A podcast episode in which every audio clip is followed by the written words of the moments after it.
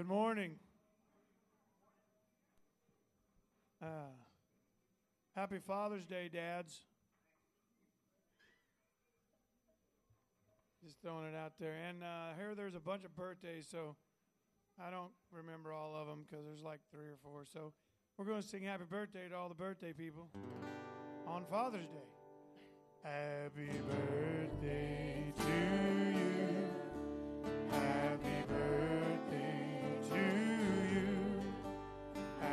Birthday, all you birthday people. Happy birthday to you. Hi. Now, let's worship the Lord. I know I sound like a broken record, guys, but we're not performing. We're just um, praising the Lord with you. So uh, let's close our hands and worship the Lord. We got a beat buddy that we're trying to figure out, so bear with us. I remember how you told me life may not be easy.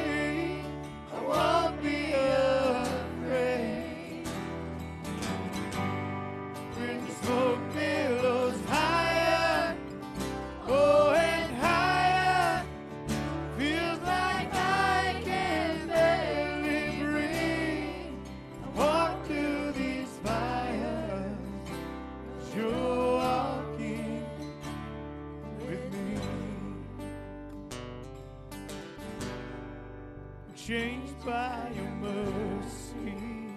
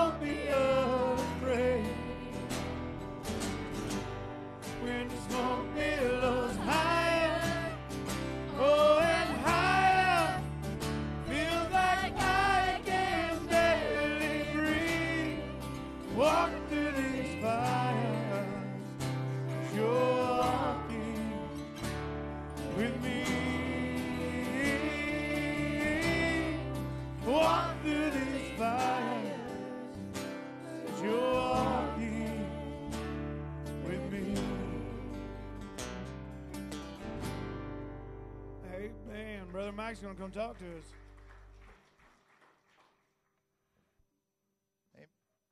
Can you hear me? Yep. Man, there's a lot of you out here today. Uh, so uh, I don't know what I was going to say, but uh, I'm glad you're here this morning. and uh, I'm going to open this up in prayer, and then we'll have a five-minute uh, uh, greeting time, and then we'll we'll get after it. Heavenly Father, Lord, we just thank you for an opportunity to come into your house today, Lord, with your people, and I just pray, God, everything we do today, Lord, would be a sweet smelling aroma to your throne room today, God. We praise you, God, for your word. We praise you, God, for your son. We praise you, God, for the many live witnesses, Lord, in this room today of people that you saved and forgave and changed. And Lord, and, and, and you continue to, to uh, want to uh, save and change people today. And we're grateful for that. So, Lord, just be with, uh, be a, uh, with us today in everything that we do. And we ask these things in Jesus Christ's name. Amen. Don't everyone talk.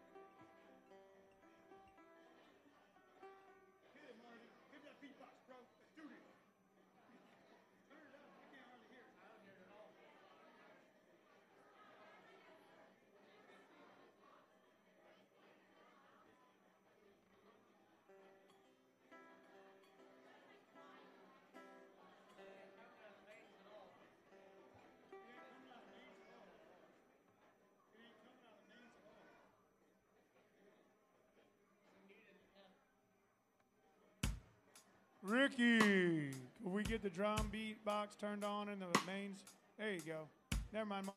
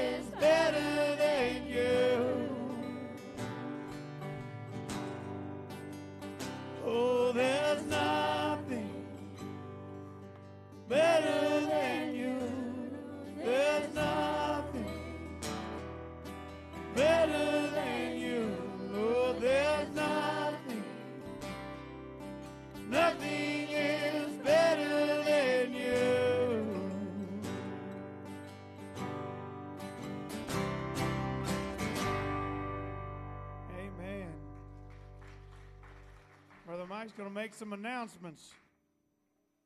Everyone have a seat.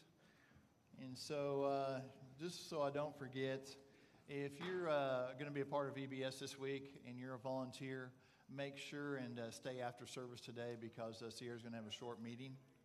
And then uh, also, too, if you're a father, uh, today's Father's Day, obviously, so stand up because uh, the, uh, we want to recognize you and then our uh, children. Uh, children have gifts for the fathers. So if you're a father, stand on up. That's right, stand on. Amen.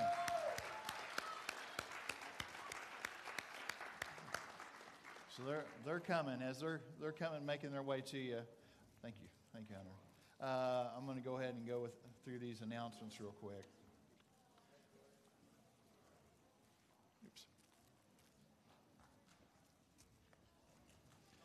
So, uh, so Saturday night, every Saturday night, we have a freeway service here at Crossbridge. Uh, dinner starts at 5:30 p.m. and service starts at 6. And if you have any questions about that, you want to get plugged in, you want to serve, uh, please get a hold of Mike Simons. Uh, he takes care of all that, and he would love your help. Also, uh, Wednesday night, uh, we have service here every week. Uh, dinners at 6 o'clock. Classes are at 6.45. But this week, Sierra, this week we're not having class, right? On Wednesday. So, uh, so this Wednesday, this Wednesday, we will not be having regular church service because of VBS. So we will not be having regular service this Wednesday. And then uh, there's no men's Bible study today.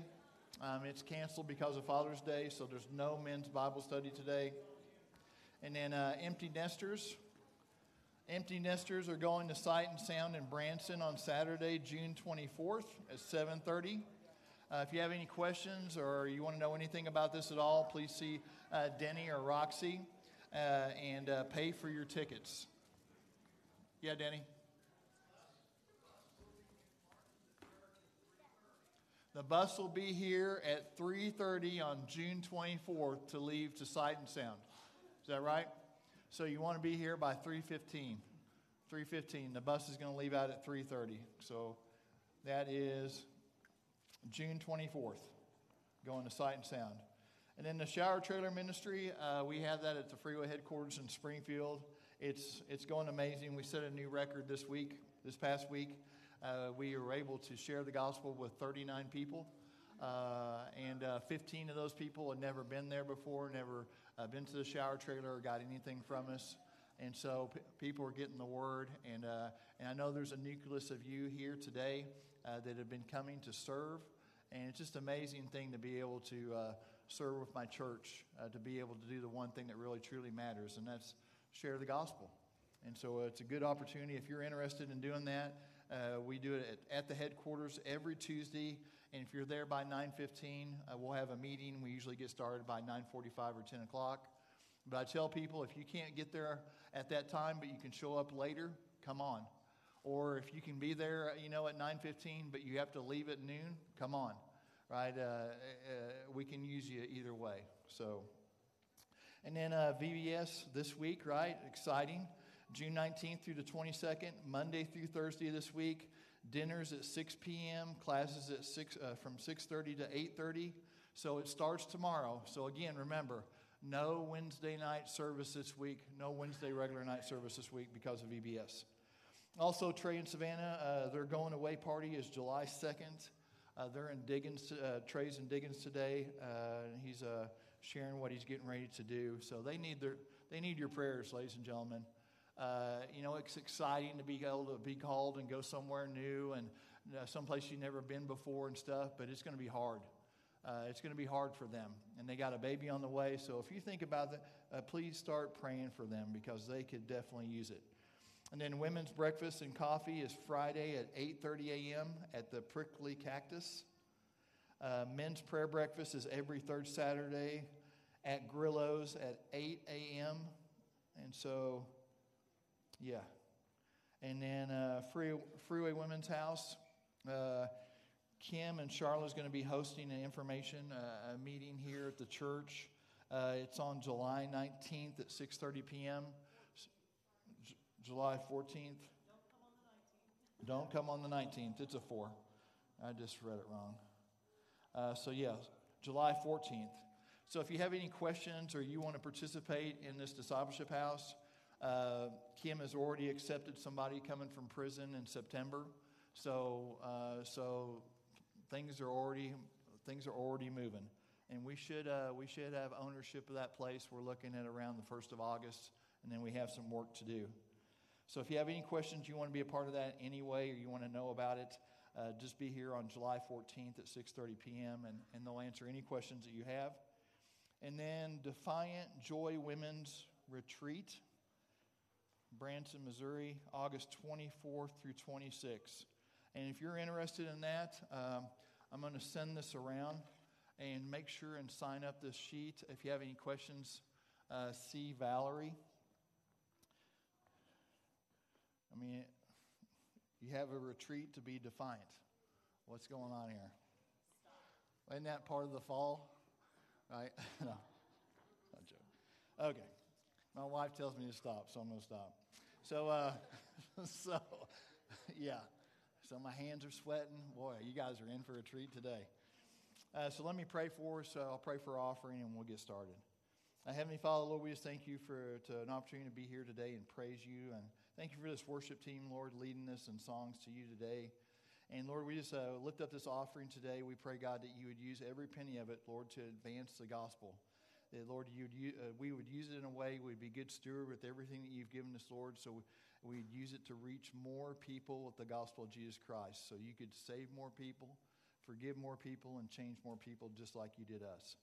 And so uh, I just pray, God, that you, uh, you bless those that are able to give today, and we ask these things in Jesus Christ's name. Amen.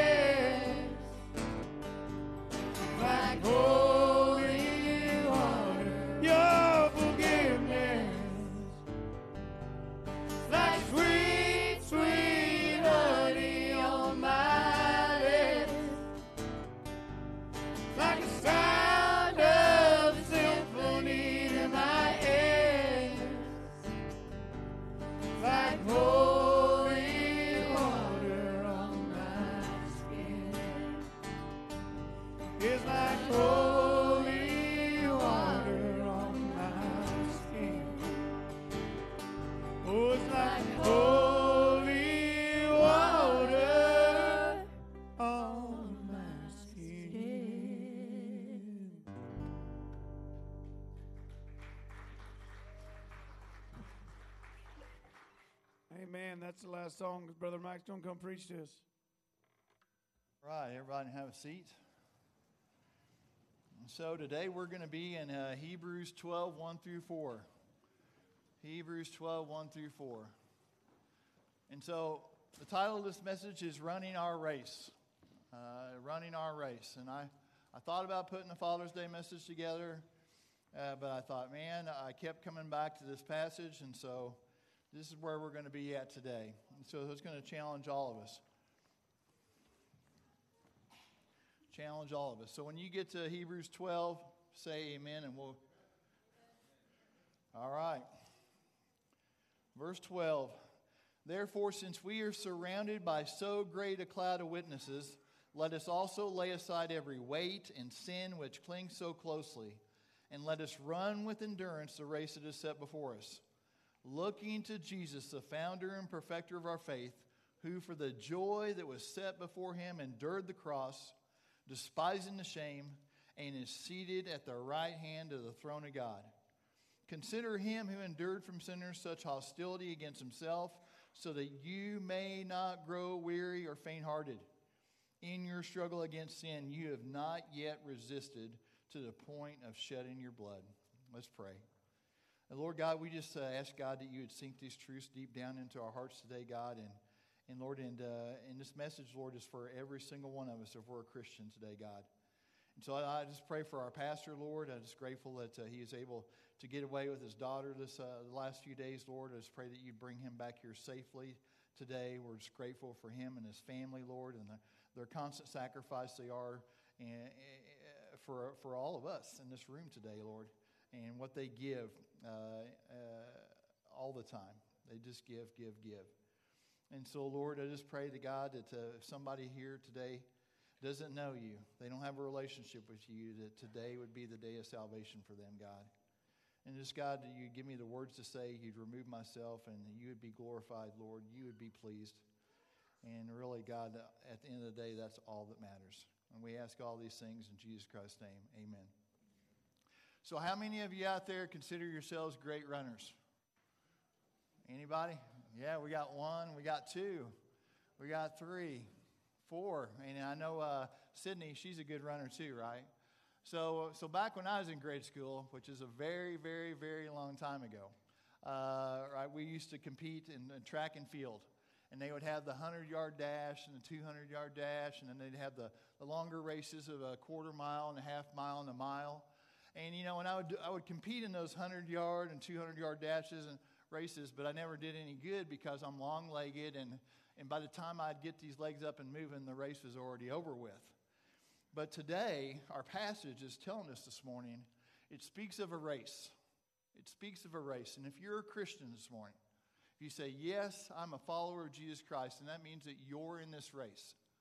And that race began the moment that you put your faith and trust in Jesus Christ, and that race will end when you go home to be with Him. And so, this race is uh, not one, it's not a 100 yard dash or a 200 yard dash, it's not won by sprinting. I'm grateful for that. Rather, it's won by putting one foot in front of the other. It's won by persevering. It's, it's won basically by not giving up. It's just finishing the race that is set before you. And so, verse 1 of our passage, it starts, he, he starts by explaining, he says, We are surrounded by so great a cloud of witnesses. And so, if you want to know who those witnesses are, all you have to do is read uh, Hebrews 11, and it'll mention all the, the heroes of faith like Abel and Enoch and Noah and Moses and Joshua and Rahab, right? They're all mentioned there, and they are all Hall of Faith members. And every single one of them are they are a gold uh, medal winner because they finished their race, right? They died in in faith. They completed the mission that God had set for them, and so God's provided us these examples because He wants you and He wants me to know. He says, if you want to know what real faith looks like lived out in a person's daily life, I want you to look to these people because they, they finished everything that I set for them to do and, and they ended in faith, right? They didn't turn, they didn't go back, right? They died in their faith. And their witness, right? Their witness is just like in Hebrews 11 4, uh, and it talks about Abel's faith. And it says, though he died, he still speaks. In, in other words, right, Abel's testimony for, uh, for God was there when he was living and breathing right, and it remains a testimony to us today because Abel's faith was real, it was genuine. And so, so he finished his race. And so, as Christians, I'm thinking about this, and as we live our lives, our lives should be a testimony. It should be a testimony to everyone of what real faith looks like lived out in our daily lives. And so, let me explain this to you. We're reading about in 11:4 in Hebrews 11:4 when we read about Abel's faith, though he died, he still speaks. This is what I want you to get under your belt today. If Abel's faith wouldn't have been real faith, if he wouldn't have completed his race, right, his testimony wouldn't be speaking to us today. He wouldn't be speaking to us today. And my point to you this morning is, is a saved life, a person that has real faith in Jesus Christ will have a changed life. They will have a testimony for God now, and they're going to have a testimony for God after they're gone. And, and, and, my point is, is if your faith has not affected the way that you live your daily life, then the Bible's very clear, then you're not saved. You're not saved. It's impossible for you to come into a relationship with God and be the same person you was before you met him. So ask yourselves is that you? Is that you this morning? Does your testimony speak of your faith in God? And so, two things your testimony always says. Two things you need to understand this morning is, is one thing is, is you're always leaving a testimony everywhere you go. Everywhere you go, you're leaving a testimony. Your testimony is never in neutral gear. And your testimony always says one of two things. One of two things. It says either that you love God or you love yourself. Now, here's the thing, ladies and gentlemen, is we can say we love God all we want, but if we if all of our choices are based on pleasing ourselves, then what we're really saying, and we can look into someone's heart and say, no, they don't love God. They love themselves, and that's why they make the decisions they make. And so, yeah, today's Father's Day. And so let me ask you, fathers, this morning, because you're the ones that are, that are accountable to God. You're supposed to be the spiritual leader of your family. You're supposed to be the spiritual leader of your wife, right? And you're supposed to be the spiritual leader of your children. So let me ask you this morning Are your children seeing your faith in Jesus Christ lived out every day? Do they see that God's word is important to you? Do they see that your time alone uh, with God in prayer is important to you? Do they see that you're basing your decisions, the decisions that you make in life, do they see that you're, you're making those according to God's word and not for your own selfish interests, not for your own kingdom building? Do they see that? Christians, would people know that you're a follower of Jesus Christ by the way that you live your life? Young people, if I didn't know you or somebody else didn't know you and they looked at your Instagram account, they looked at your Facebook account, and you never said that you went to church, would they know that you're a follower of Jesus Christ by the things that you post and the conversations that you're having? What are people going to say about you after you die? Are they going to be talking about your faith like we're talking about Abel's faith today? Are they going to be talking about your faith in Jesus Christ? Are they going to say that you did the best to live out God's word in your life and you admitted and confessed and forsake the sin when you did not? Are they going to say that? Does your testimony speak to what God has done with you through his son Jesus Christ, or does your testimony speak about yourself and the kingdom that you're building? Right? There's only two answers on the shelf. It's either one or the other. All your life reflects one of those two things. What does your life reflect this morning? For 42 years of my life, right? I was in rebellion towards God. I was in rebellion towards every single authority that God had instituted on this, on this earth right? I was a liar. I was a thief. I was a robber. I was an adulterer. I was a fornicator. I was a drug addict. I was an idolater, right? And, and the list goes on and on and on. And all you had to do is look at my life and and know by the choices that I was making is all my choices was based on pleasing myself. Totally and completely. And then right over there in that jail cell in 2013, I heard the gospel. I repented of my sins. Jesus saved me. He forgave me and He changed me. And I've never been the same. My decisions, the things I do, the things I say are all directed, right? They all, they all encircle around Jesus Christ. And this is the way it should be for every single one of us, whether you was in a jail or not, whether you ever did any drugs, whether you never drank any alcohol, whether you robbed it, you never robbed anybody and you always paid your taxes. That has nothing to do with what I'm saying. It has nothing to do with it. But listen to me. If I died today, nobody's going to be talking about the 42 years of my life that I was living in rebellion towards God. The only time they're going to be talking about that is they're going to say, You know how powerful Jesus Christ is? He changed that Mike Estell around.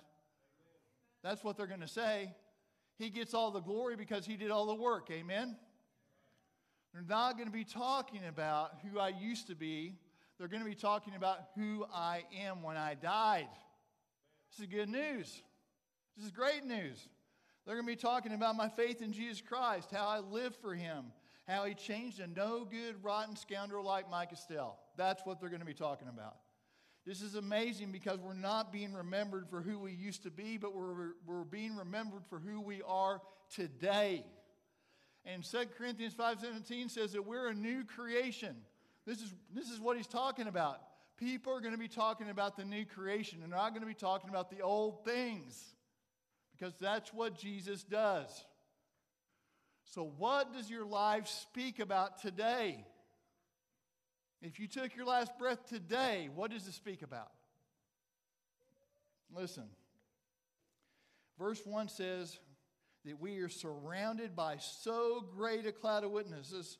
Let us also lay aside every weight and sin which clings so closely. So here's the idea, right? It, it, the idea is throwing off everything that is slowing you down from completing your race. Everything that's slowing you down. It's a command to do two things lay down or put down everything that's weighing you down, and second, put down or throw down all the sin that's in your life. In other words, get rid of everything that's keeping you from becoming like Jesus Christ. Romans 8:29 says that we've been that, that God foreknew that he predestined for us to be conformed to the image of Christ. That's God's will for you and me as a believer. Today we look more like Jesus than we did yesterday and tomorrow the same, and next month the same, and next year the same. That is God's goal for all of us in this room. To be made in the image of His Son, to reflect His Son in what we say and what we do and where we go, the things that we appreciate, the things that we desire, the things that we want. They're supposed to all be a reflection and point to Jesus Christ. Is that, is that going on in your life? Is it going on? Do you know what this is a picture of when he says, lay aside every weight and put down all the sin? It is a picture of sanctification. That's what's a picture of, right? We're not perfect. We're not going to be perfect. But God desires us to be better than we were yesterday. Listen, it's, it's a picture of Romans 6.19. It says, For just as you presented your members as slaves of uh, uncleanliness and of lawlessness, leading to more lawlessness, here it is. So now present your members as slaves of righteousness for what? For holiness. For holiness. 2 Corinthians 7 1 says, Let us cleanse ourselves from all filthiness of the flesh and the spirit, perfecting holiness in the fear of God. You're awake today. You're alive today. You're breathing God's air today. And you say, What is God's will for my life? 1 Thessalonians 4 3. God's will for you is your sanctification, you becoming more like Jesus Christ.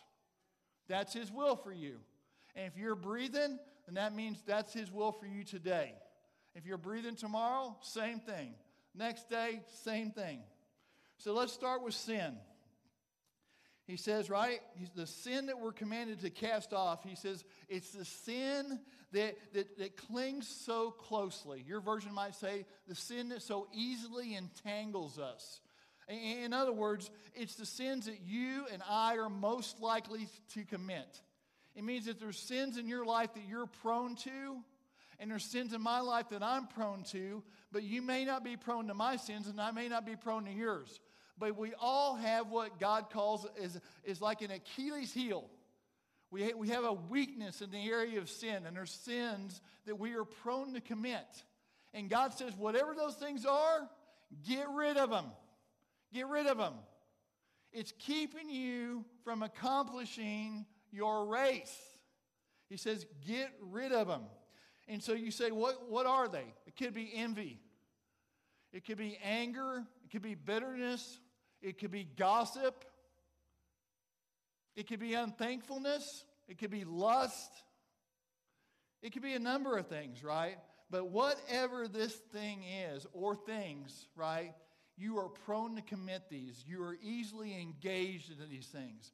And because you're easily engaged in them, it's weighing you down. It's keeping you from becoming more like Jesus Christ. And God is commanding you today to get rid of it. Get rid of it out of your life. So, not only are we supposed to get rid of the, the sin which clings so closely to us, but he says, let us also lay aside every weight. Now, here's the thing is, not all weights are sins. Weights can be good things, but weights become sins when it's hindering our spiritual growth. When it gets in the way of us becoming what God's purpose for us is become more like Jesus, right? When whatever that thing is, it's getting in the way of us accomplishing that, then it becomes sin because it's weighing you down spiritually. Now, listen to me. Water is a good thing. Water is a great thing, especially water is a great thing for a marathon runner, right? He needs that as he's running that marathon race. But, but no marathon runner would want to be running around uh, or running miles and miles with a gallon water jug on his waist as he's running.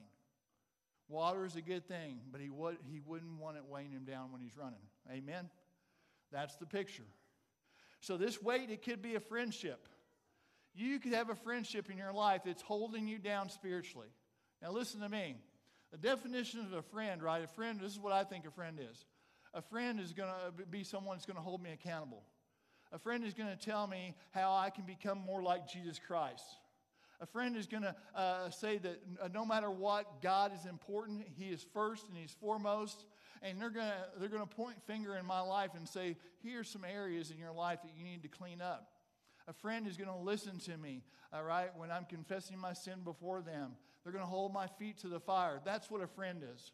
A friend is not someone that doesn't care about any of those things. That's an associate.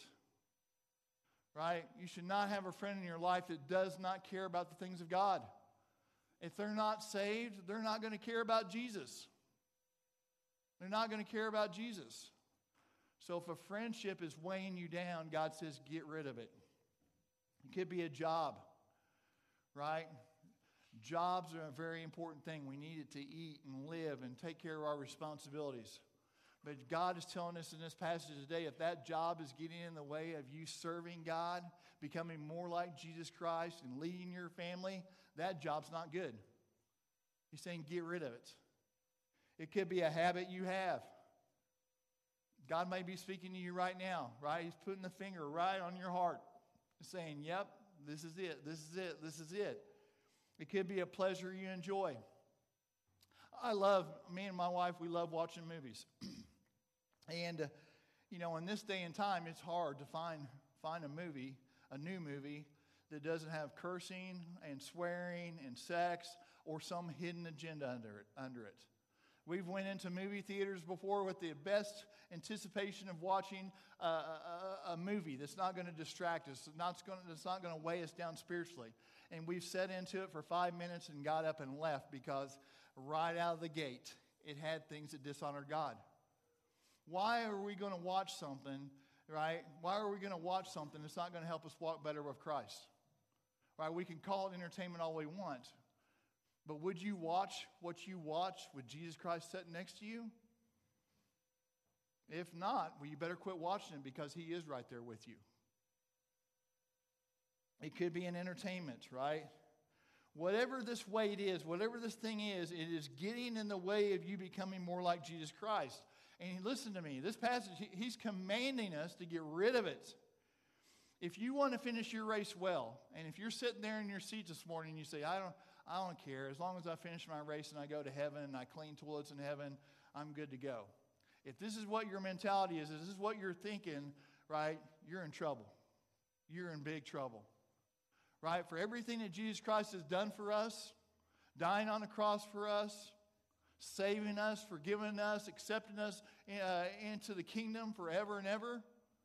Right? We should want to live for Him. We should want to please Him. We've been bought with a price. It's not our life anymore. He bought, he bought us with His life. It's not about me anymore. It's not about you anymore. It's about Him. What are those things that are getting in the way of you fulfilling the will of God? What are they? For example, think about the cloud of witnesses in Hebrews 11. I'm not going to go through all of them, but, but if you get a chance to read Hebrews 11, read it. It's amazing, right? All these people that are mentioned in the hall of faith, right?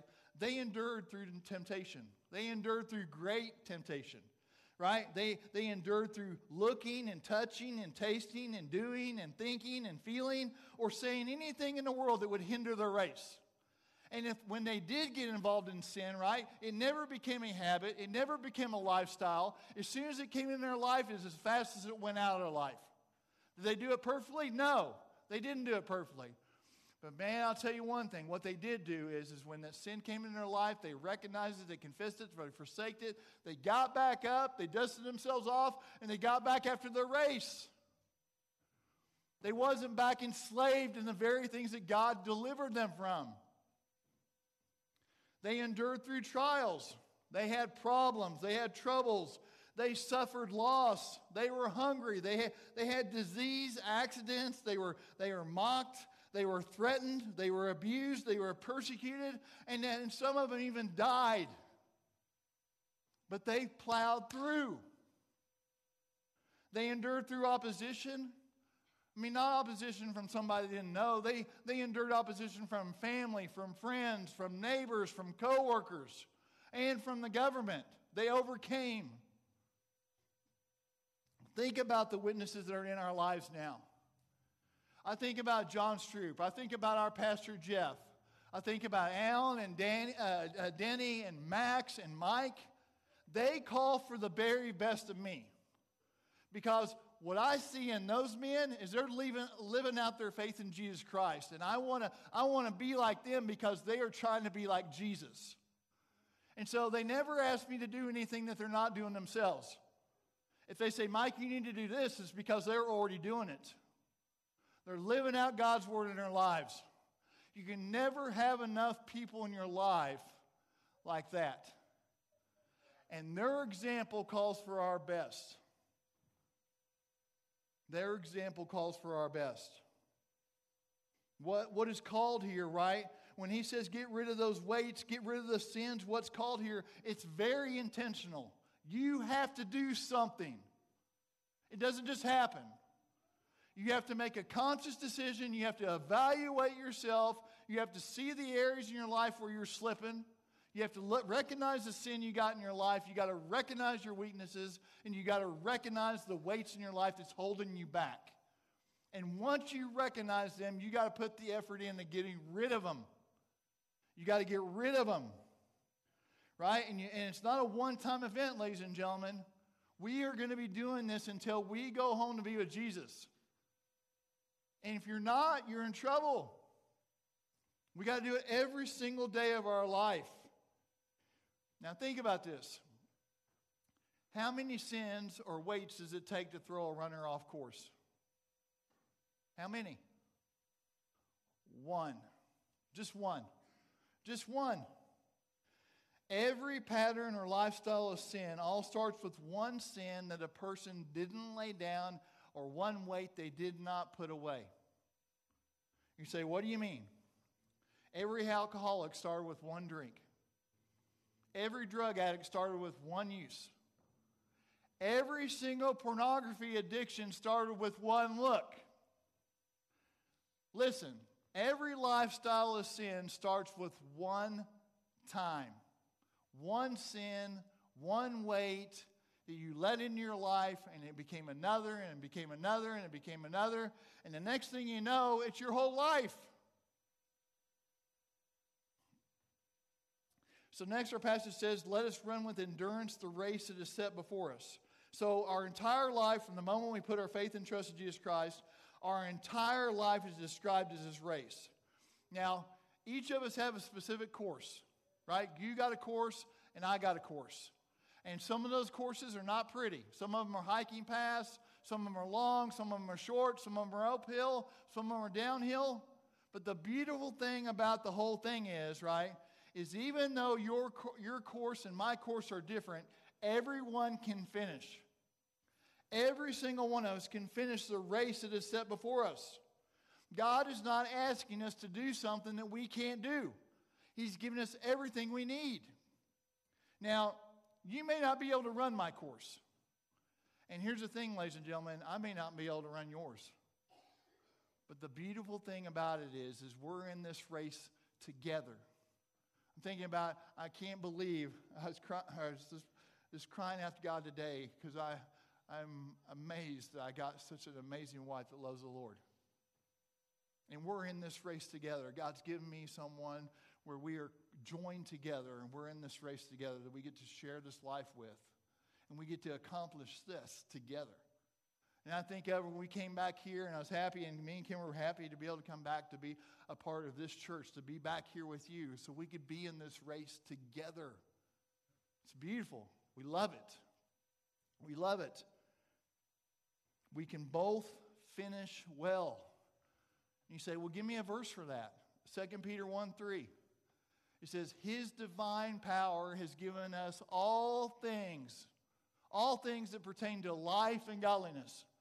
So, has God commanded us to do something we can't do? Absolutely not. Has God given us everything we need to do to get the job done? Yes. What are you doing? What are you doing with it? God has given us a piece of Himself in order to get this command done. We can experience the same satisfaction as Paul did, right, when he neared his finish line. Remember what he said in 2 Timothy, the last letter he's writing? What does he say? I've fought the good fight. I've finished the race. I have kept the faith. You know what he's doing? Paul is looking back at his life. He's reflecting on his life from the moment that God saved, when Jesus saved him on, uh, on that road. And he's looking at everything he could have done to live for God more, and he's satisfied with the answer he got. Right? Paul recognized he'd done everything he could to put down the sin that so easily entangled him. He did everything he could to put down those weights and put those weights away that was holding him back from becoming more like Jesus. And now he's getting ready to leave this world, enter into the presence of Jesus, and he's going to be able to stand and hold his head high because he did everything he was supposed to do to finish his race. Amen? This is what we want to say, isn't it? I want to be able to say this, right? As I'm taking my last breath, I'm getting ready to go into his presence. I want to be able to repeat these words and mean them. And then he says in verse 8, he says, Henceforth there's laid up for me a crown of righteousness, which the Lord, the righteous judge, will award to me on that day. And not only to me, but also to all who have loved his appearing. All of us. We can all face the same confidence. We can all have the same assurance that we're going to receive the same crown if we'll put forth the effort and finish our race well. It's up to you. You can't run my race, I can't run yours. It's up to you. We can finish the race that is set before us. So you, you say, Pastor, how do we run this race? He says in verse 2 run with endurance. How many people have I seen come out of the gates on fire for God only to be lost and, and gone? Uh, as fast as they came in, they go out just as fast. This race is not won by sprinting. It's not won by sprinting. It's not a 100 yard dash. This race is a marathon. It's a marathon. And it is only won by putting one foot in front of the other. You're not worried about the 100 steps down the road. All you're worried about is taking the next right step of obedience. This is why we say, do the next right thing. If you do the next right thing, you're setting yourself up for the next right thing, and the next right thing, and the next right thing. This, run, this race is won by people that's not going to be discouraged. They're going to stand on God's truth. They're going to admit when they don't. They're going to confess their sin. They're going to forsake that sin. They're going to get back up and they're going to get back after it. They're not going to be discouraged. These people are determined to finish their race no matter what is put in their way. These people persevere just like the people in chapter 11. And you say, okay, well, how do I persevere? Lay aside all the weights and sins which easily entangle you. That's how you persevere. You get rid of that junk. Verse 2 of our passage, right? So we focus on Jesus.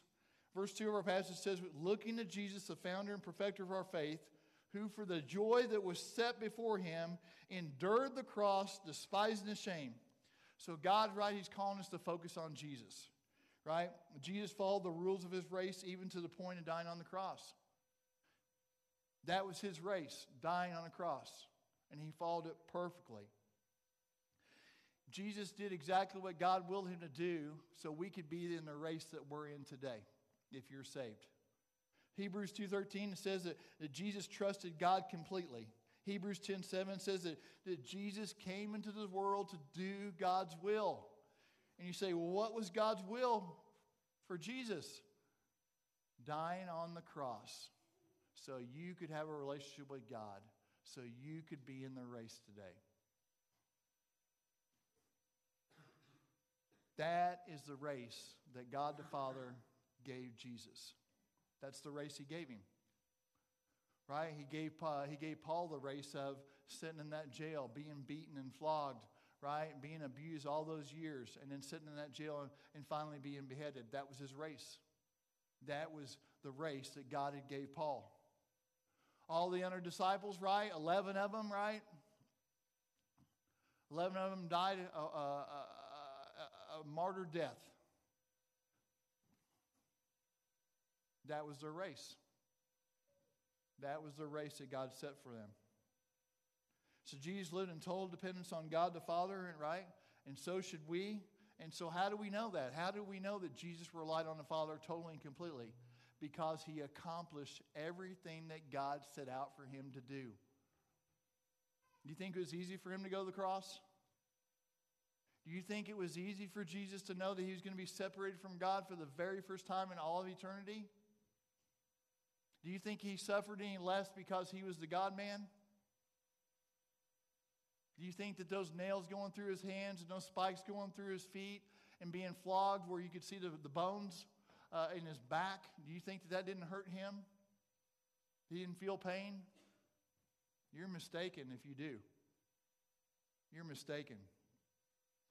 Jesus accomplished, right, the hating, the mocking, the beating, the crucifixion, the rejection, and the desertion of his, of his friends, of his disciples. Why? How, do you, how is he able to do that? Because he trusted God's plan. He trusted God with the race that he was in. Right? He went to the cross, he died according to God's will so you could get saved and be in this race. And this is why God says he is the founder and perfecter of our faith.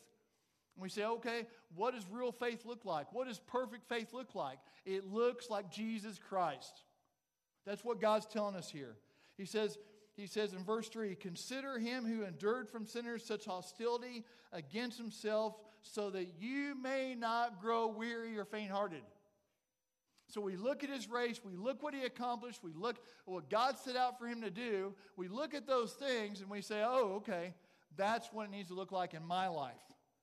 And so, how do we finish our race and don't and, we, and where we don't fall to the side, where we don't uh, grow weary or turn back? We focus on Jesus Christ and His sufferings, right? And we compare His sufferings to the things that we're going through today. That's how we do it. Yeah, you may be in, been dealt a bad hand, right? You may have a lot of things going on in your life that I can't even imagine. But listen to me no matter what you're going through today, you compare what you're going through to what Jesus Christ went through for you, and you'll feel a little bit better about the race that you're in. Amen? So let me tell you did you know that, that Jesus Christ was born to an unwed mother? Back in this day and time, it was a bad thing to be born to, from an unwed mother. Did you know that Jesus was born in a stable under the worst conditions? right? He, he, he wasn't born in a palace in a big old bed with silk hanging from the ceiling, right? He was born under the worst possible conditions. He was born to poor parents. His life was threatened as a baby. Did you know that Jesus, right, he was the cause of, of major, uh, unimaginable sorrow? Right? When Herod found out that Jesus was born, what did Herod do? He went and had all the two year olds executed because he was trying to execute Jesus. All because of Jesus. Jesus was moved and shifted around as a baby. He was raised in a despicable place, not Harlem, Nazareth. He was raised in Nazareth. Jesus' earthly father died, right? Joseph died when he was young. Jesus had to support his mother, his brothers, and his sisters. Jesus had no home. He didn't even have a place to lay his head. He was hated by the very people that he was trying to reach. The very people he's trying to save, he was hated by them. He was charged with insanity. He was charged with demon possession. He was opposed by his own family. He was rejected by many people that he spoke to. He was betrayed by a close friend. He was left alone by all his friends. He was falsely charged, he was falsely tried, and he was falsely convicted before a high court. And he was executed by crucifixion, which was the worst way a person could die for a crime he never committed. And I have every verse citation for all these things I just read, and there's more. All these things, right? We want to talk about this. All these things were a part of Jesus' race the race that God had set out for him. Now, you say, what does that got to do with me? My race doesn't look so bad when I look at what my Lord and Savior went through to finish his race. My life don't look that bad. And here's the thing, no matter what you're going through today, when you compare his sufferings to what you went through or what you're going through today, the race that God has given you doesn't look that bad either. It doesn't look that bad either. If you'll stop and compare your sufferings with the sufferings of Christ, if you do that and I do that, we won't become weary. We won't get burned out. We won't fall to the wayside. We won't become faint hearted. We won't turn back, right? We won't also be relaxing when we should be working. Listen, it's not just about finishing our race. If we want to finish our race well, we better be concerned about the Lord's business. And the Lord's business is reaching other people with salvation through the news that He's provided for us. That's all that matters. As you're witnessing, as you're, you're uh, sharing Jesus with other people, you're putting away the sins that easily entangle you. You're putting down the weights that are hindering your walk with Him. And you're accomplishing, the mission that He's given all of us because we're Christians. When He told Timothy, He says, do the work of, a, do the work of an evangelist. He didn't tell Timothy, do the work of an evangelist because you're an evangelist. He said, do the work of an evangelist, Timothy, because you're a Christian.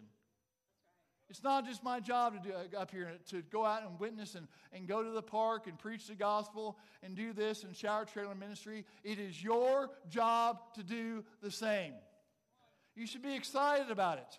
If you're truly born again, He's radically changed your life. You know the forgiveness that you've received through Him. Why in the world would you not want that for other people? Why? And you say, Well, I don't got time for that. Then what you're saying is the things that you have in front of that are more important to you than what God's called you to do. And you will not finish your race well, ladies and gentlemen, if you don't get that under your belt. The Great Commission is to every single person that's a Christian. It's all of our mission. Amen anyhow. Philippians 3:14 says I press toward the mark. He's saying I press toward the, the finish line. You ever seen one of those runners go through the finish line? Right? Their fingers are all the way back here. They're leaning as far forward without falling on their face as they can as they go through that finish line. This is a picture of what we need to be doing as Christians. We need to be doing it. In verse 4, it says, In your struggle against sin, you have not yet resisted to the point of shedding your blood. So, this is a picture of Jesus in the garden when he's sweating blood, and this is a picture of Jesus on the cross shedding his blood. And so, and so this is what he's saying, right? Jesus endured in both circumstances by, by shedding bl- uh, blood in both experiences. And this is what verse 4 is telling us. It says, no matter what you're going through today, no matter how rough your life is, no matter how bad you think your race is, in your struggle against sin, you've not yet resisted to the point of shedding your blood. That's what he's telling us. He's saying, yeah, life may be rough, and yes, your race may not look as good as somebody else's, but no matter what, your race ain't too bad because you haven't had to shed a, you haven't shed a drop of blood like Jesus has. Listen, the Christians that were reading this letter over 2,000 years ago, they were shedding their blood. They were shedding their blood. They were experiencing tribulation just like Jesus said they would. They were experiencing suffering just like Paul said they would. And they were experiencing trials of various kinds like James said they would. And you say, why? Why? Because they're Christians. They were Christians. Like we're not living our, le- uh, our best life now. God's good for you is not a, a nice house and a nice car and retirement. That's not God's plan for your life. God's plan for your life is you to become more like Jesus Christ while you're accomplishing the mission of witnessing and, and bringing more people to Jesus Christ. That's the mission, that's the goal. If you're a Christian, we are promised tribulation. We're promised suffering and we're promised trials. That's what we're promised. And they were facing it. These people were dying. Back then, if you do a study, Nero was in power back then. He was the greatest persecutor of the church. It would cost you your life to say, I'm a Christian. And persecution came from their families and friends from these Christians that were reading this 2,000 years ago. These people, right, they grew up in the, the, the false religion of Judaism, and then they came into a relationship with Jesus Christ. They forsook everything they knew, they turned away from everything they grew up with, and their own families rejected them. Their own families turned on them. The people that they'd done life with, the people that they cared, and the people that they loved no longer loved them anymore. They suffered. I tell you all this today is this is you and I and any other Christian should be ashamed. We should be ashamed to faint or grow weary or fall down under less circumstances than what these people are going through when they got this letter. We should be embarrassed. I don't got time for God. I can't come to a freeway service on Saturday night. We should be ashamed. It says, Don't grow weary in doing good. We should never grow weary in doing good. We've got the best of the best. Listen, right now there are people in other countries dying for the name of Christ. Dying for the name of Christ. There are Christians today in other countries that are losing their jobs, their livelihood, their families, and you fill in the blank. We live in a country where, where you're not going to lose your life for being a Christian. Not yet, anyway. We live in a country where you're not going to lose your job for being a Christian. And if you did, you could easily go find another job. Amen? What has your faith in Jesus Christ cost you? What has it cost you up to this point? What are you sacrificing for the name of Christ? I'm talking about sacrifices. I'm talking about over an abundance. I'm talking about what has it cost you? Look, our challenge is to finish our race well. And when times get rough, and they will, think about what Jesus went through to secure your salvation. Think about when he saved you. Think about what he saved you from. Think about the salvation that He freely offers to other people because He doesn't want them to be in bondage and slaves of sin. He doesn't want to send people to a place called hell. He wants people to come into His kingdom. He wants to save people. Look, what God is commanding us to do in these verses, right, we've got to be intentional, and it has to happen every day. It's not something that's just going to happen in your life.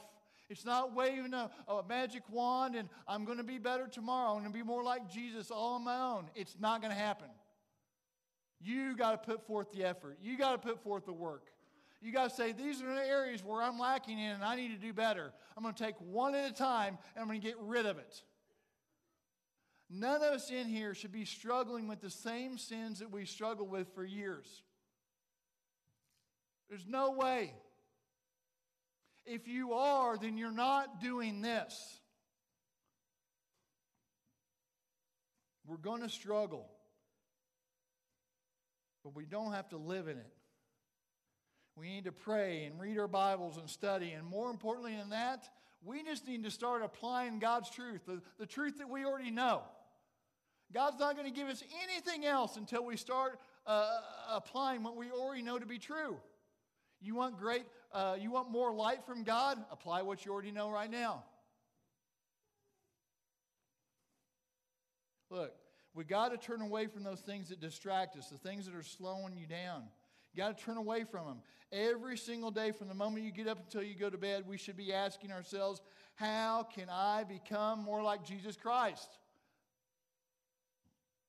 And once we get that answer, get it done. Get it done. If you're a Christian, right, we're in the same race, we're on the same team, but you have a course and I have a course and they're different.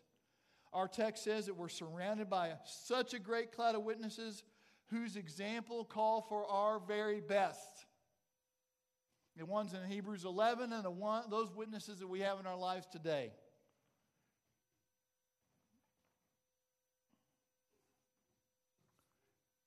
So the worship team wants to come on up. So here's your application. say, what can I take home with me today? This is what you need to do. First thing is, is you get rid of things that are weighing you down. You evaluate your life, you evaluate the things that are keeping you, bogging you down spiritually. If it's making you less like Jesus Christ, get rid of it. Get rid of it. Two, recognize the sins that so easily entangle you. Those sins that you continue to keep doing over and over and over, they're on spin cycle. You need to recognize what those sins are, and you need to start forsaking those things one at a time. Just take one of those sins, get it out of your life. And once you do that, get another one out of your life. And keep doing that for the rest of your life. Run with perseverance. Don't worry about tomorrow, next week, next month, or next year. All you need to worry about today is taking the next right step of obedience. And one day your race will be over, and hopefully you'll be looking back right before you enter into his presence, and you'll be saying the same thing that Paul said as he's getting ready to stand before Jesus himself. I fought the good fight, I finished the race, I've kept the faith, I got rid of all those things that help uh, to stop me from becoming more like Jesus Christ.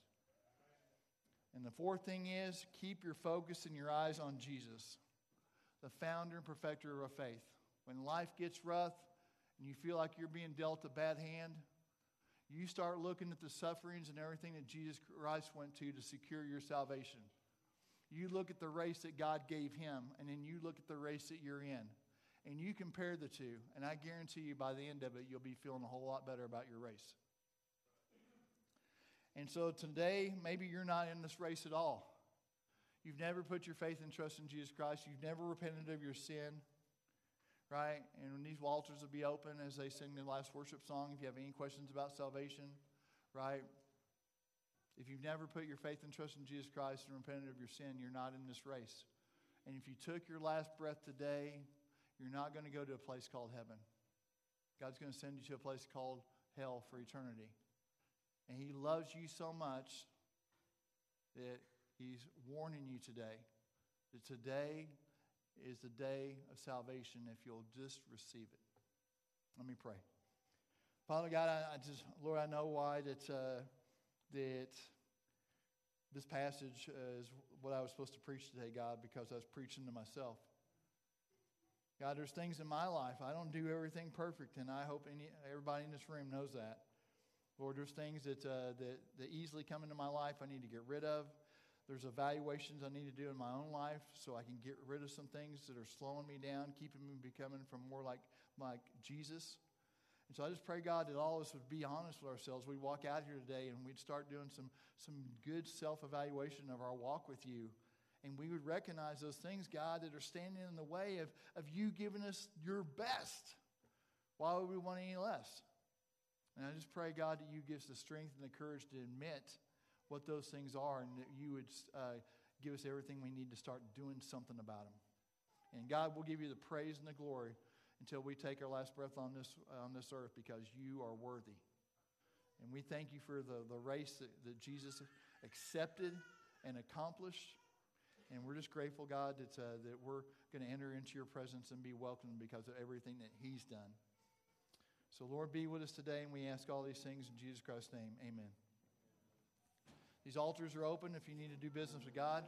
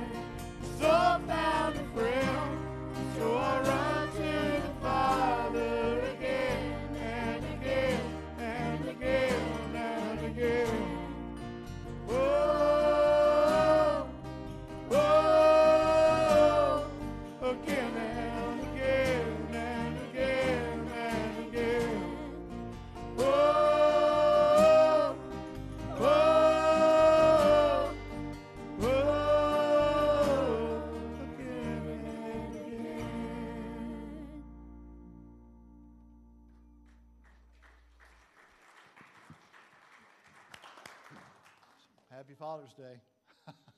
it's a good day to be in, uh, in God's house with God's people. So, uh, Alan, you want to you wanna pray us out, and I'll make my way to the back door.